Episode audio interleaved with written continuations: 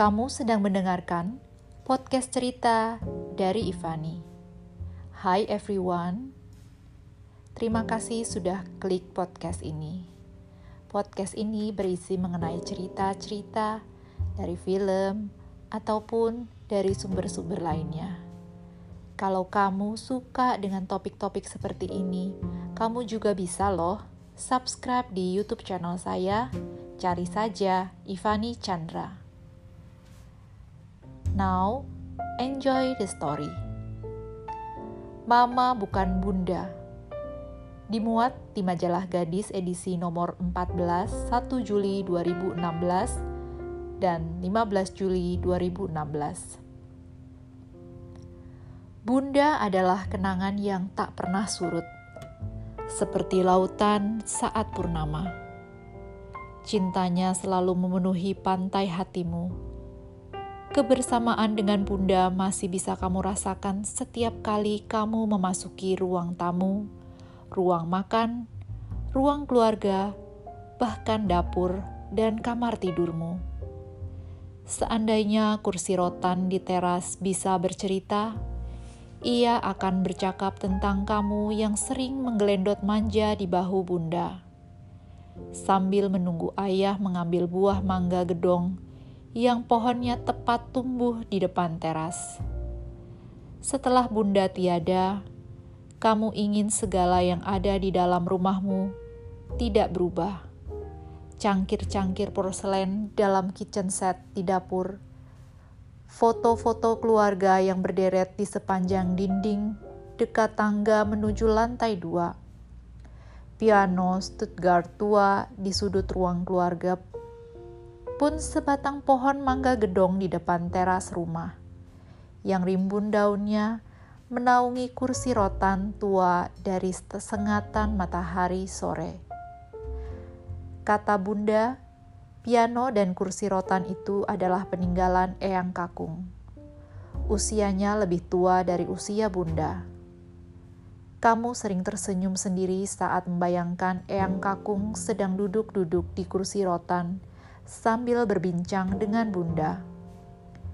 Atau jemari Eyang yang sedang memainkan tuts-tuts piano mengiringi suara merdu bundamu yang menyenandungkan lagu Edelweiss dari Eyang. Kamu belajar main piano juga dari Eyang. Namun segalanya berubah ketika Tante Mona datang. Gerhana bulan seperti sedang menyelimuti hatimu Sebetulnya kamu sudah menolak mentah-mentah keinginan ayah untuk menikah lagi. Punya ibu tiri, bermimpi pun kamu tidak. Tante Mona itu baik loh, Dis. Ucap ayah sesaat setelah kamu diperkenalkan dengan perempuan yang penampilannya fashionable itu. Kamu hanya mengangkat bahu sambil mengangkat alis. Baik untuk ayah memang iya, komentar yang hanya berani kamu ucapkan dalam hati. Menurut ayah, gadis seusiamu butuh seorang sosok ibu dis. Kembali ayah berusaha mengemukakan alasan yang rasional agar kamu menyetujui rencana untuk menikah dengan Tante Mona. Sepertinya ayah yang butuh istri, jawabku ketus. Gladys, kamu tidak memperdulikan panggilan ayahmu. Kamu justru lari ke pohon mangga di depan teras. Pohon yang ditanam oleh ayah atas permintaan bunda. Untuk menandai kelahiranmu. Bunda sangat menyukai mangga gedong. Bahkan menurut cerita ayah, bundamu hanya mau makan mangga gedong pada awal-awal kehamilannya. Tak heran jika saat kamu bersandar di batangnya, kamu seolah bersandar di bahu bundamu. Pohon mangga gedong bisa membawa dan menawarkan rindumu pada bunda. Pohon mangga adalah pengganti bunda. Lantas, kenapa harus ada Tante Mona? Rupanya, dengan atau tanpa persetujuan darimu, ayah tetap menikahi Tante Mona. Hari yang membahagiakan tentu saja tidak berlaku untukmu. Ayah tersenyum lebar. Tubuhnya sangat gagah dibalut jas hitam dan hiasan dasi kupu-kupu. Tante Mona bak putri dalam dongeng dengan gaung pengantin putihnya. Kamu merasa seperti Alice yang sedang tersesat di negeri asing di tengah pesta pernikahan ayahmu. Tante Mona meminta sesuatu yang tak bisa kau kabulkan di hari pertama ia masuk ke dalam keluargamu. Aku sekarang mamamu, Dis. Please, panggil aku mama, oke? Okay? Bibir yang dipoles lipstik merah itu berusaha merayumu.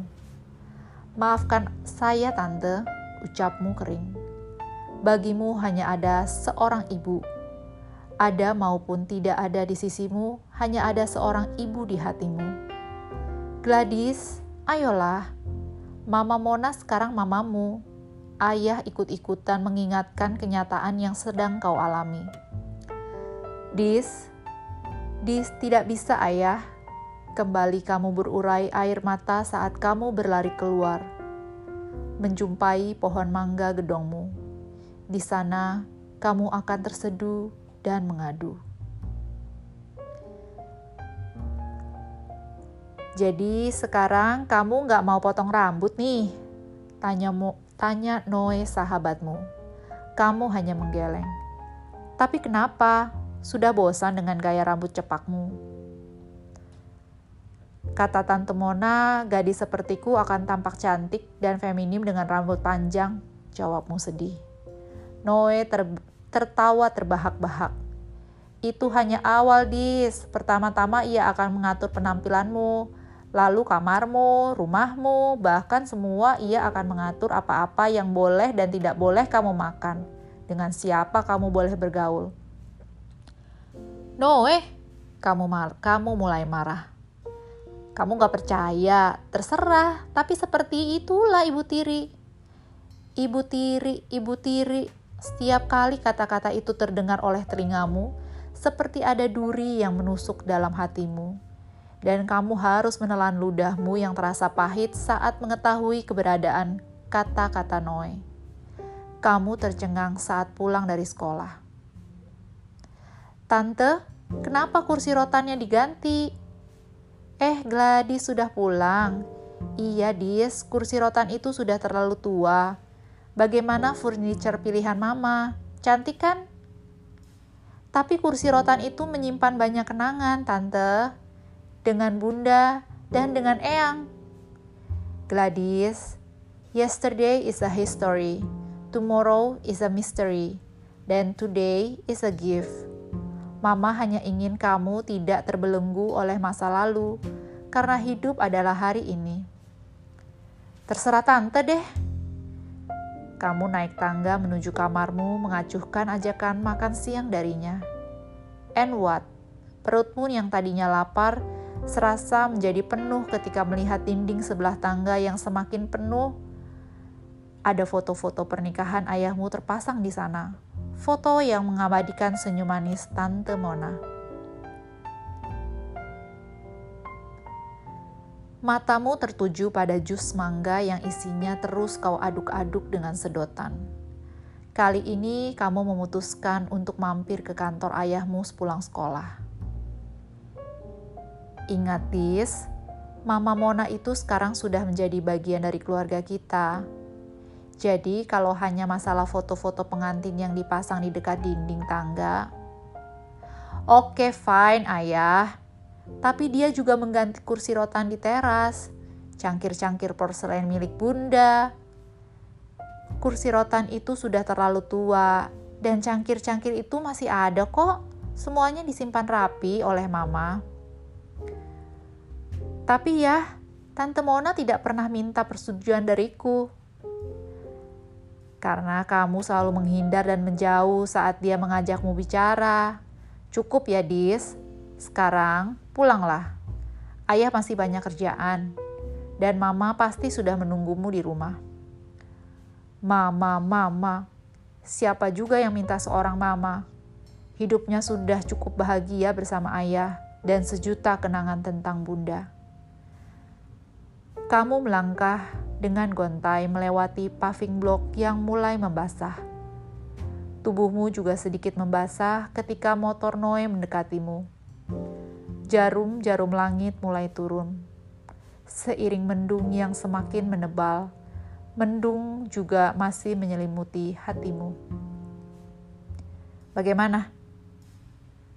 Tanggapan ayah. Noe mengangguk. Aku ha aku yang harus mengerti Noe. Tante Mona itu sekarang bagian dari keluarga kita. Tante Mona sekarang mamamu. Bla bla bla. Sekarang mau pulang atau ngumpul bareng sama teman-temanku, kamu pasti happy deh di sana. Pulang Noe, kata ayah tante Mona pasti sudah menunggu di rumah. Cie, yang sekarang sudah jadi anak mama. Noe, kamu memukul punggung sahabatmu keras-keras, menyisakan suara mengaduh dari mulut Noe. Sekejap kemudian, motor yang membawamu sudah melaju dengan cepat, meninggalkan kepulan asap, dan suara berbisik. menyebabkan beberapa orang yang sedang duduk di halte mendadak terserang batuk. Kamu rapatkan jaket kulitmu ketika hujan semakin menderas.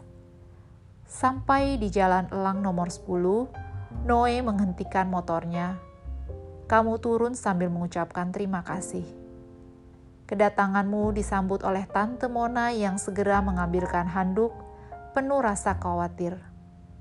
Sok baik, pikirmu sambil menepiskan tangan mama tirimu. Tapi kamu kehujanan, Dis. Dari mana saja kamu sore begini baru pulang? Pasti bareng anak itu lagi. Mama punya firasat kurang baik melihat penampilan temanmu itu, Dis. Siapa namanya? Noe. Jadi namanya Noe. Sudahlah tante, Dis lelah. Dis mau istirahat.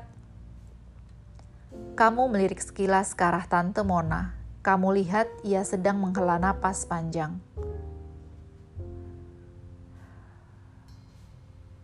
Minggu sore yang cerah. Kamu sedang duduk di teras sambil mengunyah kuaci. Tentu saja, bukan di kursi rotan tua peninggalan Eyang Kakungmu, karena Tante Mona sudah menggantinya dengan kursi yang cantik dari bahan anyaman, eceng gondok kering. Matahari sore menerobos dahan-dahan pohon mangga gedong, menyapamu dengan sinar kuning lembutnya. Sedang apa, Dis? Tanya ayahmu tiba-tiba sudah duduk di sebelahmu. Sedang mengamati pohon mangga, ayah. Lihat deh ya, mangga mudanya mulai bermunculan. Sebentar lagi kita akan panen mangga gedong. Iya, pohon mangga itu sudah cukup tua. Ayah khawatir dengan cabang yang mengarah ke teras ini Tiba-tiba Tante Mona datang sambil membawakan ayahmu segelas kopi. Hatimu langsung mendung. Menurut Mama, pohon itu harus ditebang ya. Kalau ada angin cabang itu bisa membahayakan genteng teras rumah kita. Dis tidak setuju. Tidak ada seorang pun yang boleh menebang pohon itu, ucapku ketus. Tapi pohon itu sudah tua, Dis. Kita bisa menggantikannya dengan tanaman yang baru Nanti kamu deh yang pilih mau menanam pohon apa, ya kan ya? Tante Mona menengok ke arah ayah seolah meminta persetujuan. Usul mamamu cukup masuk akal, Dis.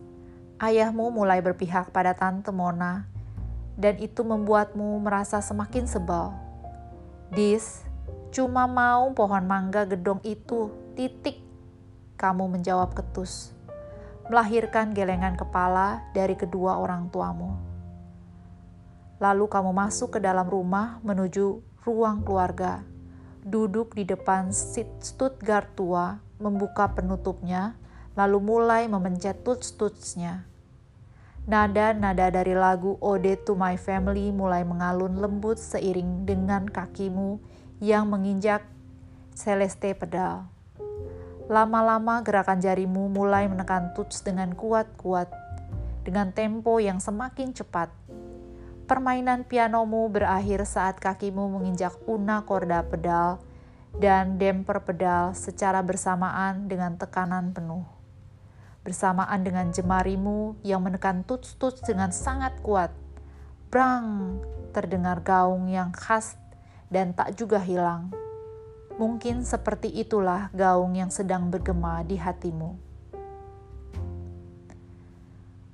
Jadi, ayah dan tante Mona sudah memutuskan bahwa pohon mangga itu harus ditebang. Terlebih ketika tante Mona mengusulkan untuk merenovasi teras, semakin bulatlah keputusan ayahmu. Noe ikut prihatin saat kamu menceritakan kesedihanmu, meskipun Noe tidak bisa memahami kebiasaanmu mencurahkan kesedihanmu kepada sebatang pohon mangga. Yang benar aja, Dis. Masa aku harus cemburu pada sepotong pohon, ma pohon mangga? Tanya Noe sambil tersenyum. Kenapa Noe? Tanyamu sambil menatap mata Noe dan menyelami kesungguhan kata-kata yang keluar dari bibir cowok yang ada di depanmu. Ah, enggak. Maksudku, harusnya sejak dulu kamu curhatnya ke aku aja. Jangan pada pohon. Minimal aku kan bisa memberimu solusi. Terus apa solusimu? Tanyamu dengan mata berbinar. Ikutlah denganku, akan kuajari kamu bagaimana caranya menemukan kebahagiaan. Dengan sigap kamu naik boncengan sepeda motor Noe. Lalu motor itu meraung meninggalkan halaman sekolah yang mulai sepi. Kamu tidak ingin pulang ke rumah. Kamu tidak ingin melihat pohon kesayanganmu tumbang. Maka kamu memutuskan untuk mengikuti Noe kamu nyaman bersama Noe. Jika memang pohon itu harus ditebang, sekarang kamu telah menemukan tempat curhat yang nyaman. Dialah Noe, sahabat yang siap mengantarmu ke mana saja. Bahkan untuk mencari kebahagiaan yang sekarang ini sulit kau temui di rumah. Noe melanjutkan, motornya sangat kencang kamu merentangkan kedua tanganmu lebar-lebar seperti merpati yang sedang mengepakkan sayapnya, dan kamu merasa seperti sedang terbang. Kamu meminta Noe menarik gas lebih dalam lagi. Noe tertawa, kamu tertawa, hingga Noe tak menyadari kedatangan sebuah mobil yang melaju kencang dari arah yang berlawanan. Kamu hanya sempat mendengar suara ban mobil berdecit dan suara tumbukan yang sangat keras lalu segalanya menjadi gelap. Dari kegelapan itu tiba-tiba muncul sosok bundamu yang sedang tersenyum. Bunda, teriakmu gembira. Namun bundamu pergi menjauh sambil melambaikan tangannya. Kamu duduk sambil menangis terseduh. Matamu yang terpejam perlahan mulai membuka sekejap, lalu menutup lagi karena merasa silau. Saat kamu membuka mata untuk kedua kalinya, kamu merasakan kedua pipimu membasah, dan kamu mulai menyadari bahwa kamu tengah berada dalam ruangan yang serba hijau. Jelas, bukan kamarmu. Inikah surga itu? Tanyamu dalam hati. Namun telingamu mendengar suara mesin ECG yang menampilkan grafik turun naik se secara teratur ada selang di lengan dan juga di lubang hidungmu. Syukurlah kamu sudah siuman sayang, bisik seorang perempuan yang semula kamu kira sebagai bundamu. Apa? Apa yang terjadi? Tanyamu gemetar. Kamu koma selama seminggu. Kamu kehilangan banyak darah setelah kecelakaan itu. Untuk mama memiliki golongan darah yang sama denganmu, ucap ayahmu. Jangan bergerak dulu, bisik Tante Mona khawatir ketika melihat gelagatmu yang ingin mengangkat kepala. Noe? Tanyamu sedih. Noe sudah tiada nak. Dari pemeriksaan yang dilakukan dokter, darah Noe mengandung zat adiktif, ucap ayahmu hati-hati. Kamu merasa sedih, bukan saja karena kehilangan seorang sahabat, tetapi juga menyadari kenyataan bahwa Noe seorang pecandu narkoba. Oh iya, ayah membawa satu berita gembira. Akhirnya kami memutuskan untuk membatalkan menebang pohon manggamu. Kenapa ya? Tanyamu heran. Tapi ayahmu justru menengok ke arah tante Mona. Karena mama sekarang suka, mang suka makan mangga gedong yang masih muda. Mamamu hamil, Dis Sebentar lagi kamu akan punya adik, ucap Tante Mona sambil tersenyum. Selamat, mah. Tante Mona memandangmu seolah tak percaya. Namun hanya sesaat, karena kamu segera merasakan pelukan hangatnya. Sekarang kamu mulai mengerti, Mama memang bukan Bunda dan tidak bisa seperti Bunda, karena tidak ada yang bisa menggantikan Bunda di hatimu.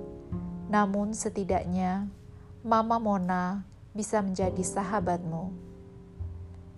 Di end. Teman-teman, terima kasih sudah mendengar cerita saya hari ini. Saya harap teman-teman suka. Sampai ketemu di podcast saya dengan cerita menarik lainnya. Terima kasih. thank you